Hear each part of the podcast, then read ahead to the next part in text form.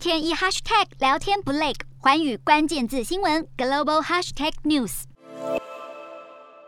人们爱吃牛、喝牛奶，却在不知不觉中加速全球暖化。全球温室气体排放排名第一是二氧化碳，排名第二就是甲烷。畜牧业是甲烷排放的主要来源之一。一间挪威科技公司以人造闪电技术，有效达到减少排放的目标。一只成熟的乳牛一天会排放重约五十公斤的粪便。业者表示，一座两百头乳牛的农场靠一台机器，一年就能减少一百九十九吨的碳排放。